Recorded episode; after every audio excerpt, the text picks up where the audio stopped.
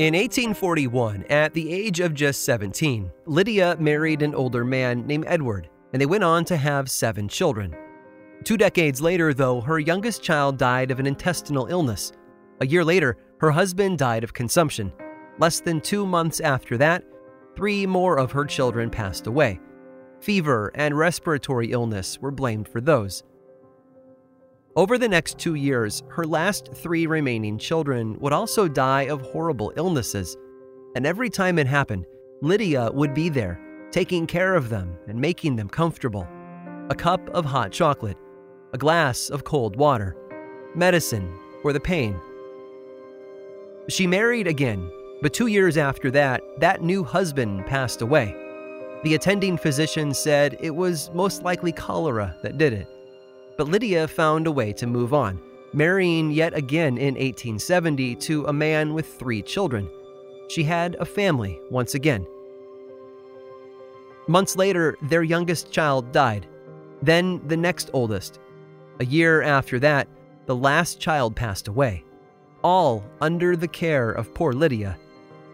So when her husband died next, one doctor decided to look a bit deeper past the sympathy and bedside manner of the three time widow, past the tragedy of so much illness and death. And what he found was horrifying. For eight years, Lydia Sherman had been slowly killing everyone around her with poison.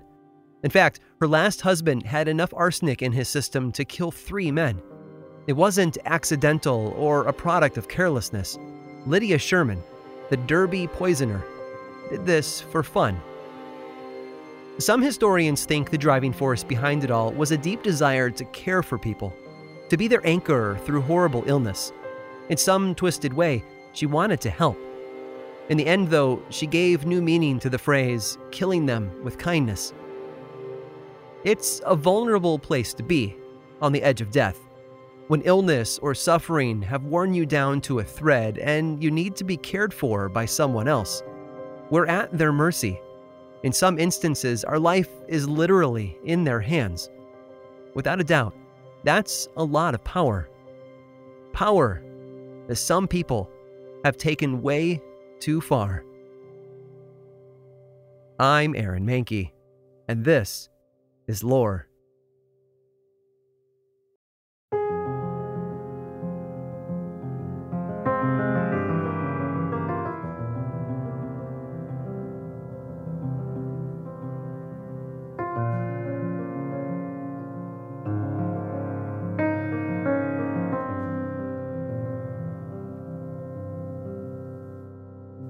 When Peter showed up on the doorstep of the Boston Female Asylum in February of 1863, he was a complete and utter wreck.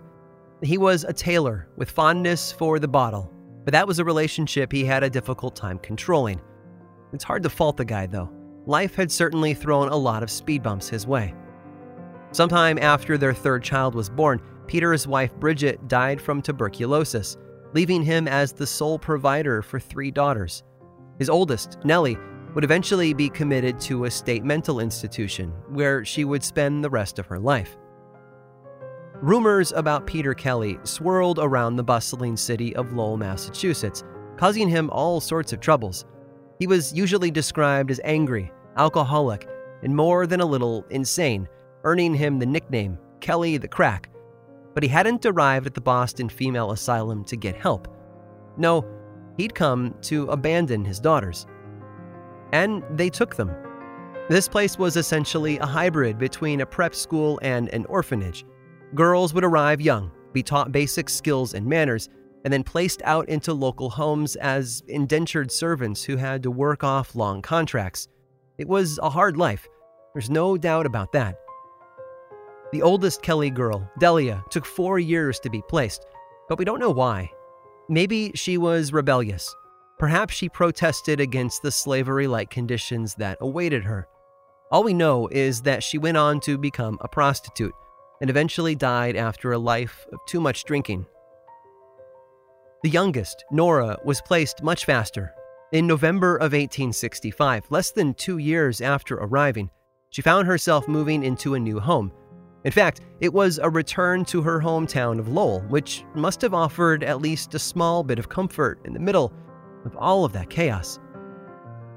The family took her in and gave her a new name, although there's no record that she was officially adopted by them. Still, from that point forward, she would be Jane, and Jane had a tough climb ahead of her. The family had their own daughter, Elizabeth, but from everything I could find, the girls did not get along. Jane was an orphan with no social status. Elizabeth, though, was well off, secure in her place in life, and set to inherit everything. Imagine the sibling dynamics between Cinderella and her stepsisters, and I think you'll get pretty close. The next 20 years were hard for Jane. She grew up, she learned about running a household. Her foster mother, Anne, passed away, but rather than find herself free to go and build her own life, her sister Elizabeth took over the household and Jane's contract. She was stuck.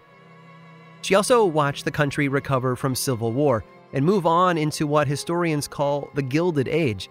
It's a fancy term for an explosion of wealth in America in the late 1870s, but it also hides a dark underbelly. Yes, the rich became mega rich, building massive estates in places like Newport, Rhode Island, but the poor only spiraled further downward.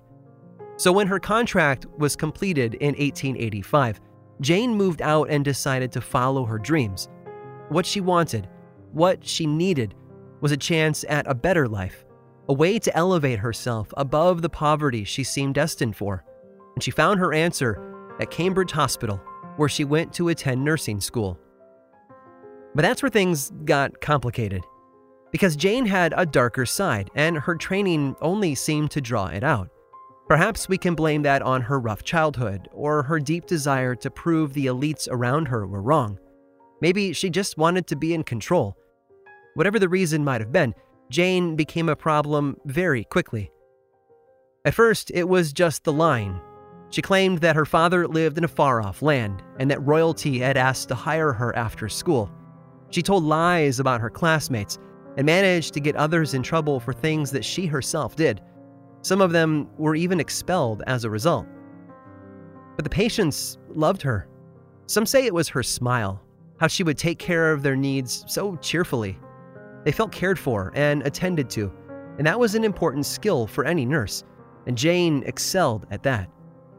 The truth, though, was a lot less pleasant.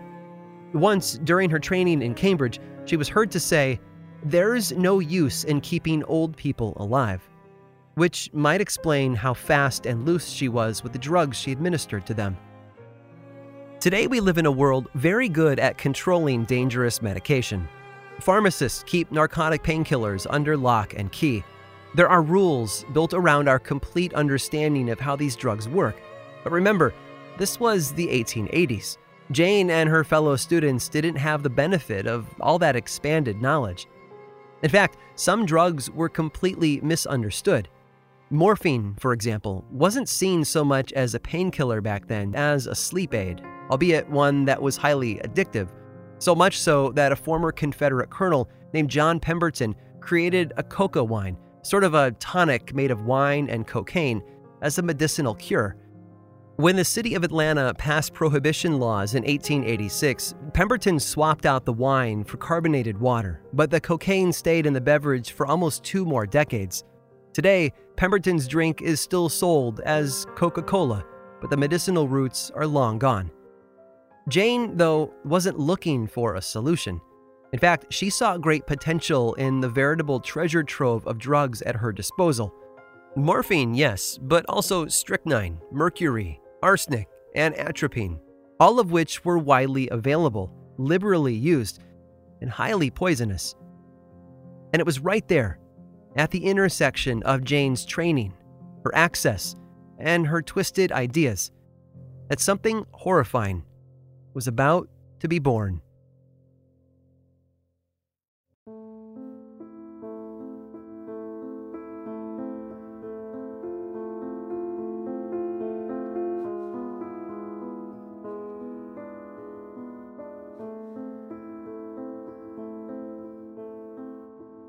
Morphine was Jane's gateway drug.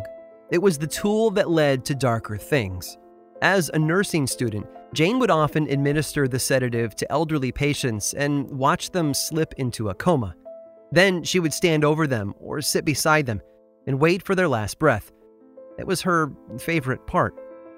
As nursing school equipped her with more knowledge, Jane added tools to her kit. The stimulant atropine was the perfect pairing to morphine because it seemed to counteract the visible signs of poisoning. The patients who died under her care were more often than not completely overlooked, tragic victims of heart failure or complications from diabetes. Jane was getting away with murder and making it look easy, too. But at the same time, she was failing miserably at hiding her other, less horrifying crimes. She continued to tell lies about her coworkers, to steal from patients, and even steal drugs from the hospital, and it eventually caught up with her. In the summer of 1890, Jane was kicked out of Cambridge Hospital before she could complete her degree. Oddly, she stayed in town and set up shop as a private nurse, which led to glowing recommendations from the physicians she interacted with, which led to, and I kid you not, a job offer from Cambridge Hospital.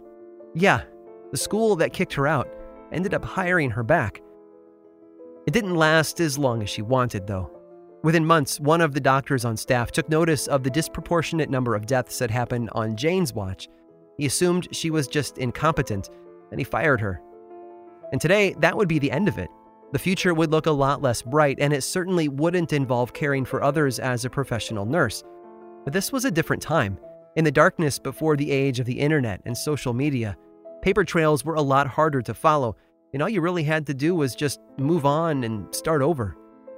That was the spring of 1891. Jane was 32 and still had a lot of faith in her ability to sell her services as a private nurse.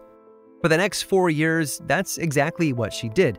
She lived in a spare room at the home of an elderly couple in Cambridge, although, whenever necessary, she would move into the homes of her patients until they no longer needed her. The business, it turns out, was very good. Due to her round figure, cheerful mood, and ever present smile, people began to call her Jolly Jane. Her patients loved her, and their families felt as if she really truly cared for their loved ones. And maybe she did. Jane was twisted and broken after all. To her, what she did was care. She was a matchmaker, in a sense, guiding them into the sweet embrace of death. Her favorite remedy was a glass of European mineral water that she imported from Budapest. She would mix in a combination of morphine and atropine, and then let the drugs do their work. Not just for patients, though. No, she also used this trick on her landlords, the Dunhams first poisoning the husband, and then two years later doing the same to his widow. Jane, it seems, was the sort of person who brought her work home with her. Every summer, though, she got away from it all. She packed up her room in Cambridge, Massachusetts, and traveled south to the Cape Cod area, where she rented a cottage from an older couple, Alden and Maddie Davis.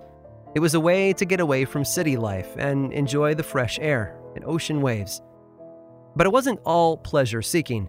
Jane did her fair share of work there on the Cape, helping out when locals needed medical advice or a quick remedy. And they loved her for it. She would stay on for a few months, help the community in her spare time, and then move home to Cambridge at the beginning of winter.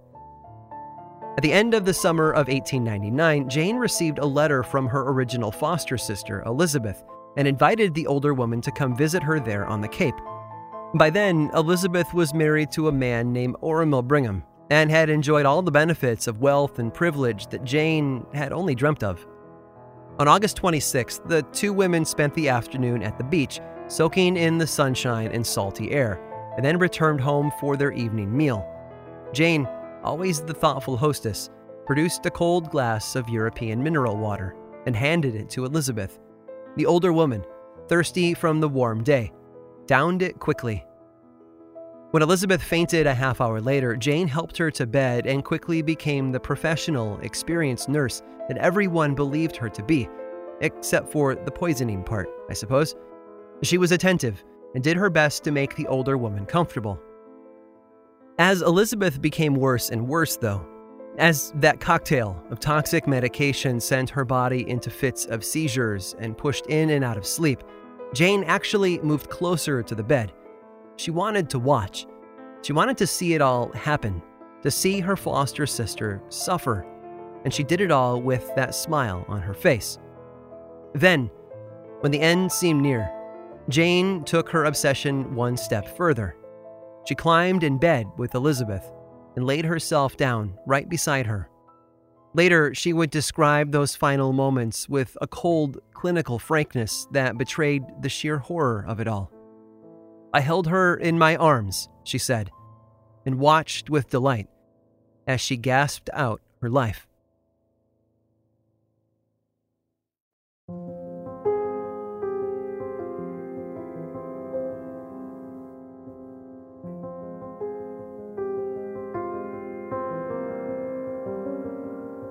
Jane left the Cape that autumn and returned to normal life in Cambridge.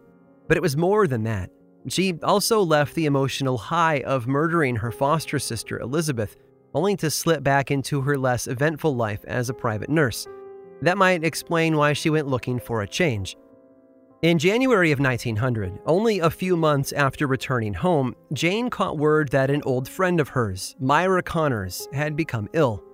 She rushed to the woman's apartment to help her, but not out of some altruistic design to care for a friend. No, Myra had something that Jane wanted, and this was her chance to take it.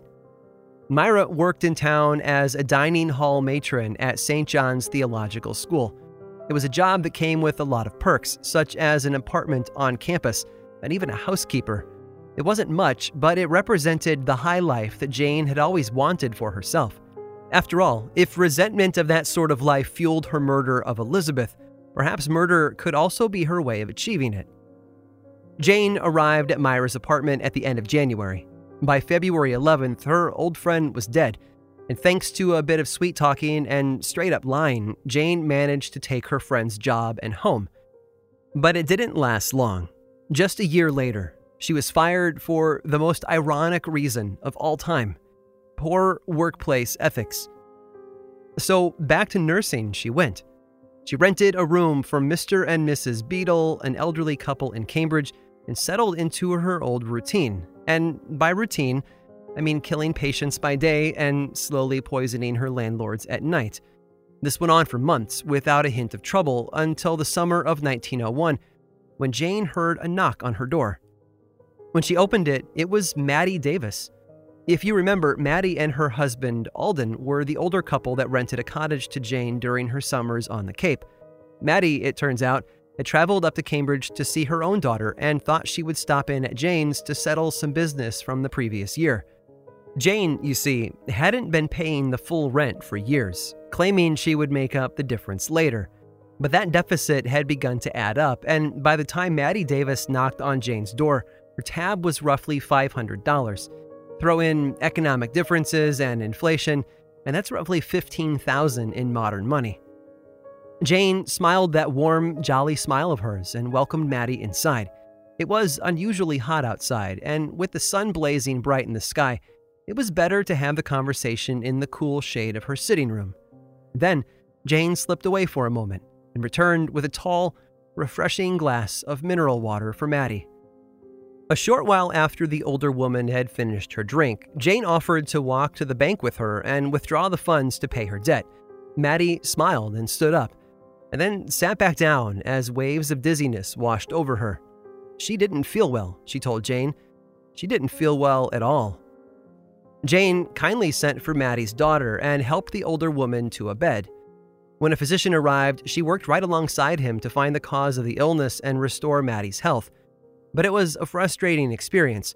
One minute she would be in a deep sleep, and the next she would be awake and having seizures. No one could make rhyme or reason of it all. No one, that is, except Jane.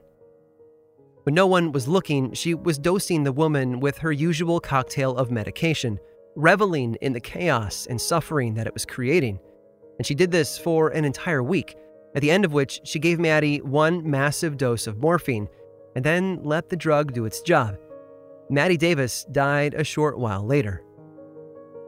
What happened next was a whirlwind of damage control and covering her tracks.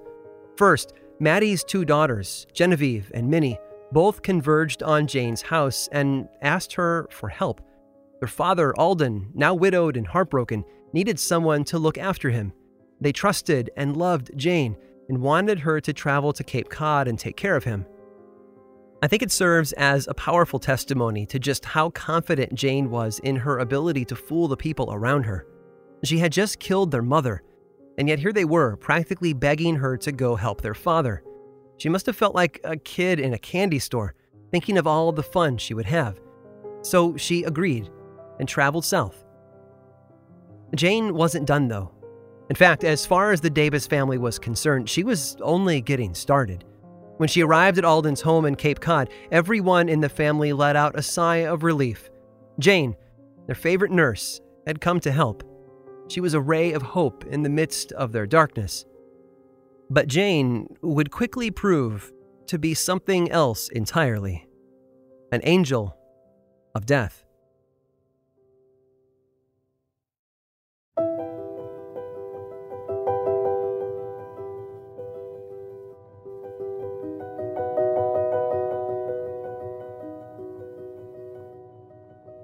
Jane's arrival at the Davis home was met with a sigh of relief.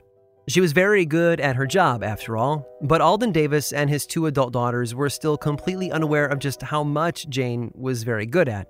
So they opened their home and welcomed her in. For what she had planned, Jane needed to build a case. She needed the answers to be obvious when people started asking questions. And they were certainly going to be asking a lot of questions. People around her always did.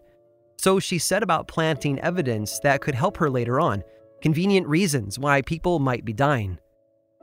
She started by setting random fires throughout the house, and I'll be honest with you, I'm not really sure what her plan was with those.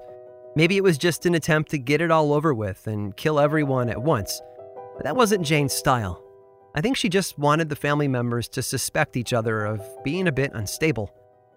She told Minnie, the older of the two sisters, that she'd seen Genevieve in the garden shed, just sort of standing there, eyes focused on a box of rat poison. She told Minnie that she was worried about how her sister was handling the loss of their mother and suggested that they all keep an eye on her. Less than a week later, on July 26th, Genevieve was dead. When the family went looking for answers, Jane brought up the rat poison again. She even told someone else that she'd seen a syringe on the young woman's bedside table. Perhaps, she suggested, it was simply a tragic suicide. And having planted those stories days before, everyone seemed to accept it. Not that it was easy.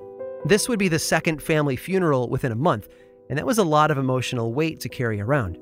Obviously, Alden Davis and his last remaining daughter, Minnie, were devastated, as well as being more than a little numb throughout the funeral.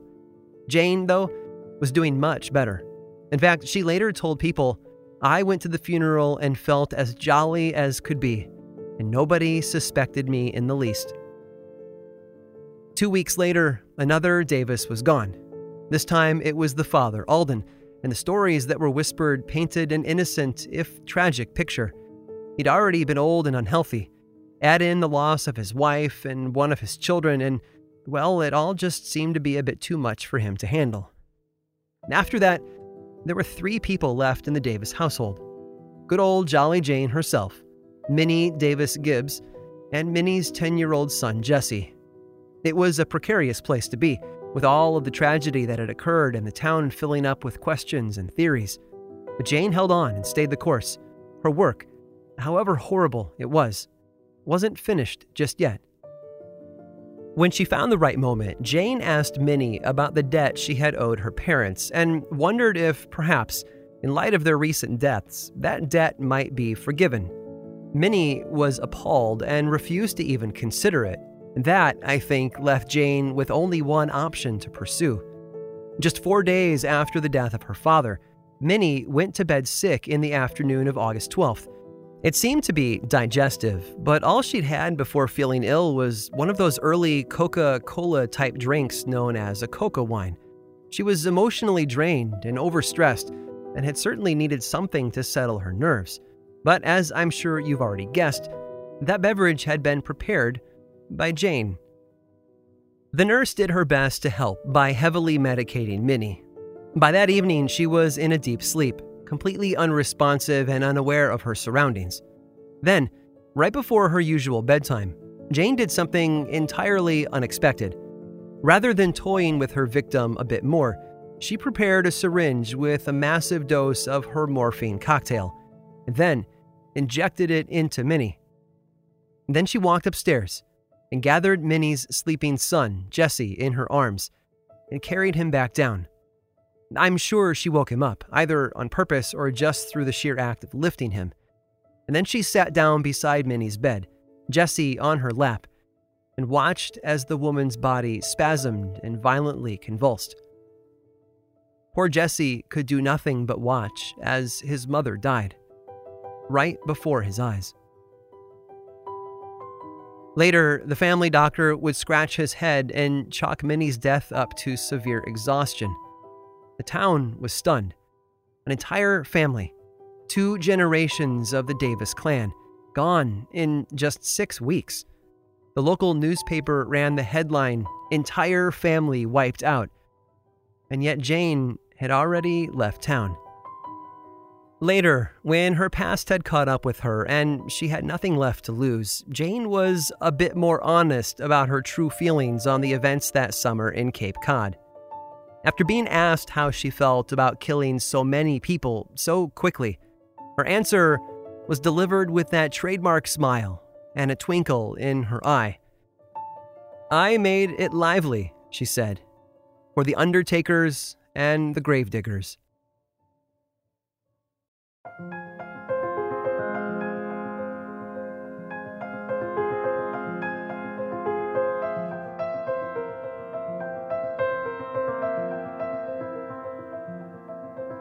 It takes a lot of trust to place ourselves in the hands of a caretaker when we're sick.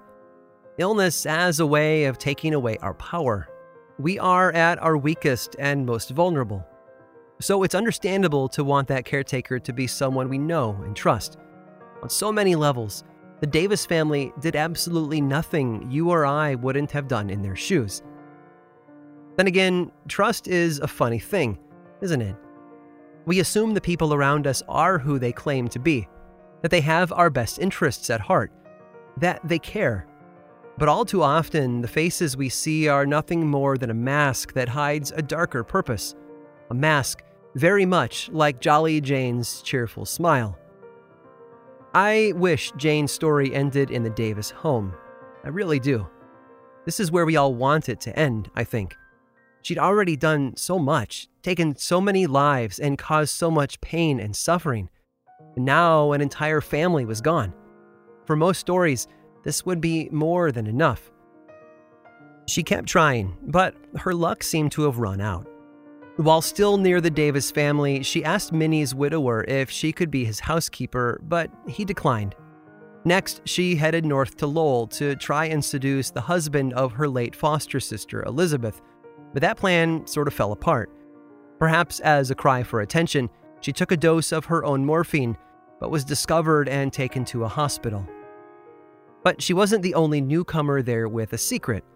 One of the patients in a nearby room was not who they claimed to be. The man who had entered the hospital pretending to be ill was actually a detective hired by Captain Paul Gibbs, the father in law of Minnie Davis.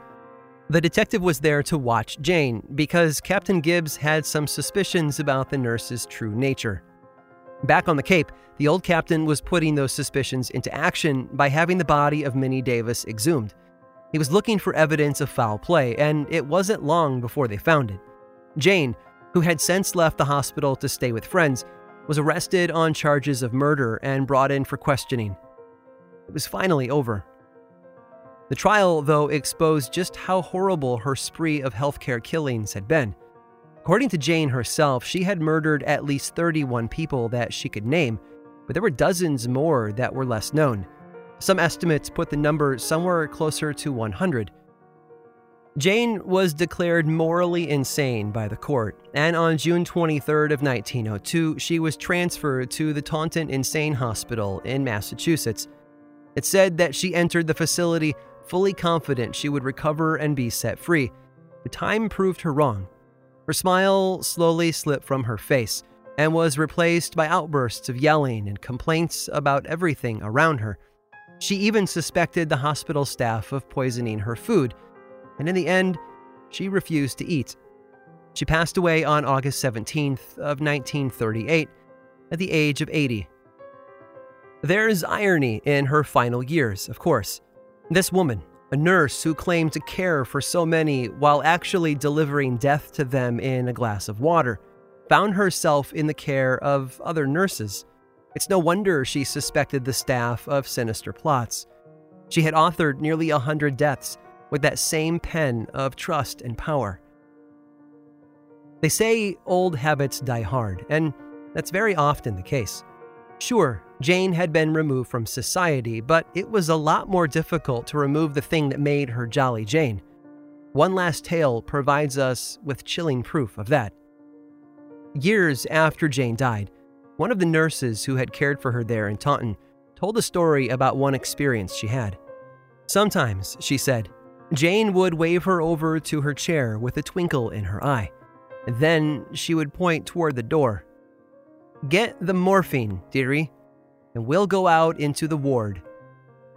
And then, with a wide grin, she would add, You and I will have a lot of fun seeing them die.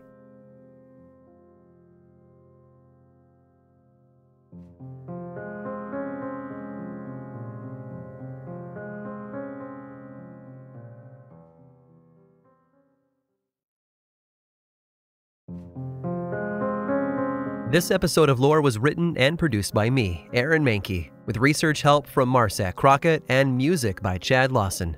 Lore is much more than a podcast. There's a book series in bookstores around the country and online, and the second season of the Amazon Prime television show was recently released. Check them both out if you want more lore in your life. I also make two other podcasts Aaron Mahnke's Cabinet of Curiosities and Unobscured, and I think you'd enjoy both. Each one explores other areas of our dark history, ranging from bite sized episodes to season long dives into a single topic. You can learn about both of those shows and everything else going on all over in one central place theworldoflore.com slash now. And you can also follow the show on Facebook, Twitter, and Instagram. Just search for Lore Podcast, all one word, and then click that follow button. When you do, say hi. I like it when people say hi. And as always, thanks for listening.